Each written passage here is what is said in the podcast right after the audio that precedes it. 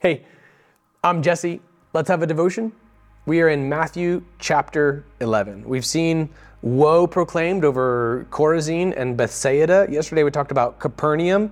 Here's what verse 23 says And you, Capernaum, will you be exalted to heaven? No, you will go down to Hades. For if the miracles that were done in you had been done in Sodom, it would have remained until today. But I tell you, it will be more tolerable for the land of Sodom on the day of judgment than for you. So, this, uh, this verse says that Sodom would not have been wiped out. In fact, the city would remain today. Because if Jesus had performed miracles for Sodom, they would have seen the miracles, there would have been some repentance, the remnant would have increased, and God's proclamation to Abraham would have remained true. But as things happened, no, Sodom did not repent. In fact, they were burned by God. We as a culture, likewise, bear resemblance to some of these towns. We bear remarkable similarity, particularly to Sodom. But here's what's funny about that it's actually better, according to this text, to be Sodom than it is to be Capernaum if the demand that we as Christians who practice apologetics, the demand that we face is miraculous proof, it affects how we pray and how we conduct ourselves. Knowing Jesus' proclamation here affects evangelistic strategy. If our evangelistic strategy is built upon performing miracles, then it could be that what we do doesn't increase converts at all. It could very well be that people see this, they taste the heavenly gift, they glimpse the power of the age to come, they bear witness to a miracle, and then they walk away still unconvinced. Then what we have done is still, you know, in, in obedience to Christ, however, but its effect has been to increase the condemnation on the recipients of our ministry. So it comes, it, it comes with a warning of evangelistic strategy you don't need more miracles. You, you are living in a miracle. You are a miracle. Like the, the, the, the, the universe exists as it does and that it exists at all is miraculous. You have sufficient miracles right now. You have all the miracles you could ever need. Don't insist upon increasing miracles. Here's the one miracle you need the resurrection of Jesus from the dead. In fact, you don't need to believe in the healing of the blind man. You don't need to believe in the walking on water. You don't need to believe in the walking on water, the miracles that took place in Bethsaida. Here's the one miracle that actually saves. It's, it's Romans 10 9. It's the resurrection of Jesus from the dead. If you confess with your mouth Jesus is Lord. Now that's a miracle because it's only possible by the Holy Spirit and you believe in your heart that God raised Jesus from the dead, that's Romans 10 9, that's the one miracle that you need to believe in. It's not just that the resurrection happened, but that God raised Jesus from the dead. Then the text says, you will be saved.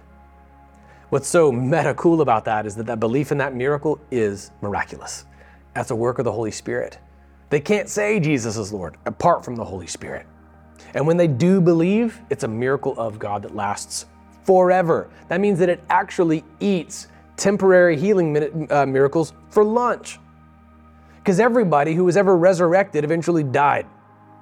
Okay, the child that, that, that, that um, Elisha resurrected, well, you know, he, he died. The guy that was thrown in the bones of Elijah died. Okay, the, the, the funeral for the young boy where Jesus shows up and resurrects the widow's only son, like, he died. Lazarus, resurrected in John 11, dead. Again, multiple funerals. Imagine the cost. Saved on the tombstone, though. But everyone who was healed eventually died. The eyes of the blind man eventually would cease to see on the earth. The only thing that lasts forever is the gospel. And that's why there's this prophesied new heaven, new earth, this recreation of all that is here, because all that's here is passing away. So don't ask for the inferior miracle. If your evangelistic strategy and your whole apologetic method is based upon something that's temporary anyway, then see, uh, notice how short you're selling yourself and your ministry and the gospel, and how you're doing a disservice to those whom you minister. Okay, don't don't be a conjurer, okay, that, that shows up and tries to perform tricks for people because what you may be doing is just further condemning them anyway. Rather, the one miracle that the people in your life need is the resurrection of Jesus. Everything else follows from that. What's also cool about this is that that actually follows from the example of Hades, which came up in this text. Jesus said that for uh, Capernaum, that they would not be exalted to heaven, they would go down to Hades. The majority of what we understand about the nature of Sheol slash Hades, Sheol being Hebrew, Hades being Greek, is from Jesus' own example about Abraham's embrace, this upper experience within the place of the dead, Hades or Sheol, a chasm separating the two, and then this place of suffering beneath. The rich man in Jesus' parable is in Sheol in the lower part where there is suffering, Tartarus as it may be called. And he wants to go and tell his family members about this terrible place. But then he's advised by, in, in Jesus' parable, if they don't believe in the law and Moses, they'll and the prophets like that, they'll never believe even if someone rises from the dead. That that gives us most of what we know about Hades. That teaches us most of what we understand about the place of the dead in the Old Testament. And that's the place where Jesus tells Capernaum, you're going to go. Will you go to heaven? Or I think of heaven in this term as well. This is New Testament salvation. No, you'll go to Hades. That's Old Testament place of the dead. Wow, this is profound. This is shocking.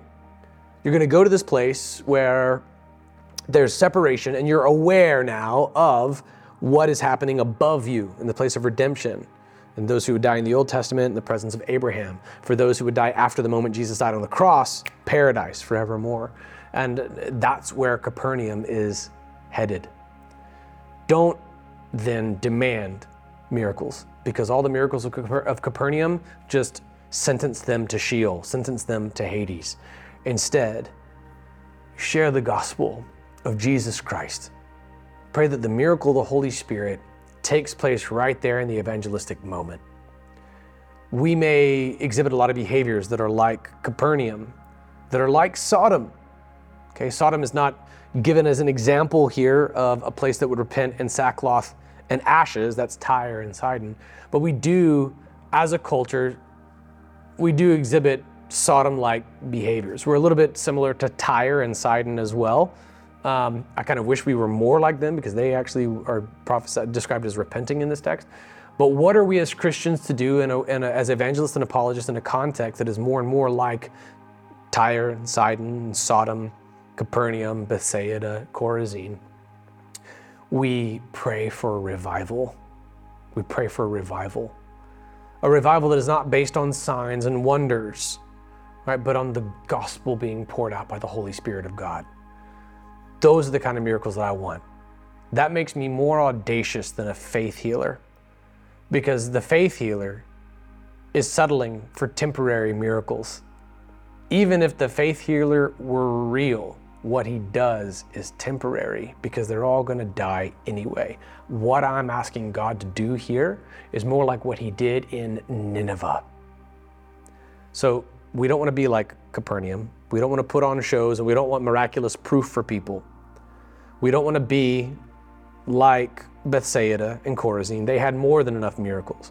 The people who defied God the most, it seems, or rebelled against God the most, it seems, are the ones who beheld the most epic and physics defying miracles large scale miracles of all time, Old Testament Israel, to this, to this day is in rebellion against God, denying that he, Jesus is the Son of God. We don't want that.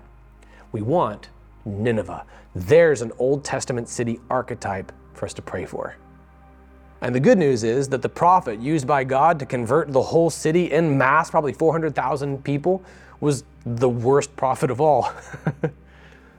Jesus would use this example, saying, Beware the generation that demands signs and wonders. No sign will be given to it except for the sign of Jonah. For just as Jonah was in the belly of the fish for three days, so the Son of Man will be in the heart of the earth. Speaking of not hell, but Joseph of Arimathea's tomb, carved out of stone at great cost. Then, that's the only sign they would be given. That's the only sign you need, by the way. But that's the sign that you want. Beware, Jesus said, about the, de- the generation that demands signs and wonders. May we be like Nineveh. There was no miraculous sign in Nineveh.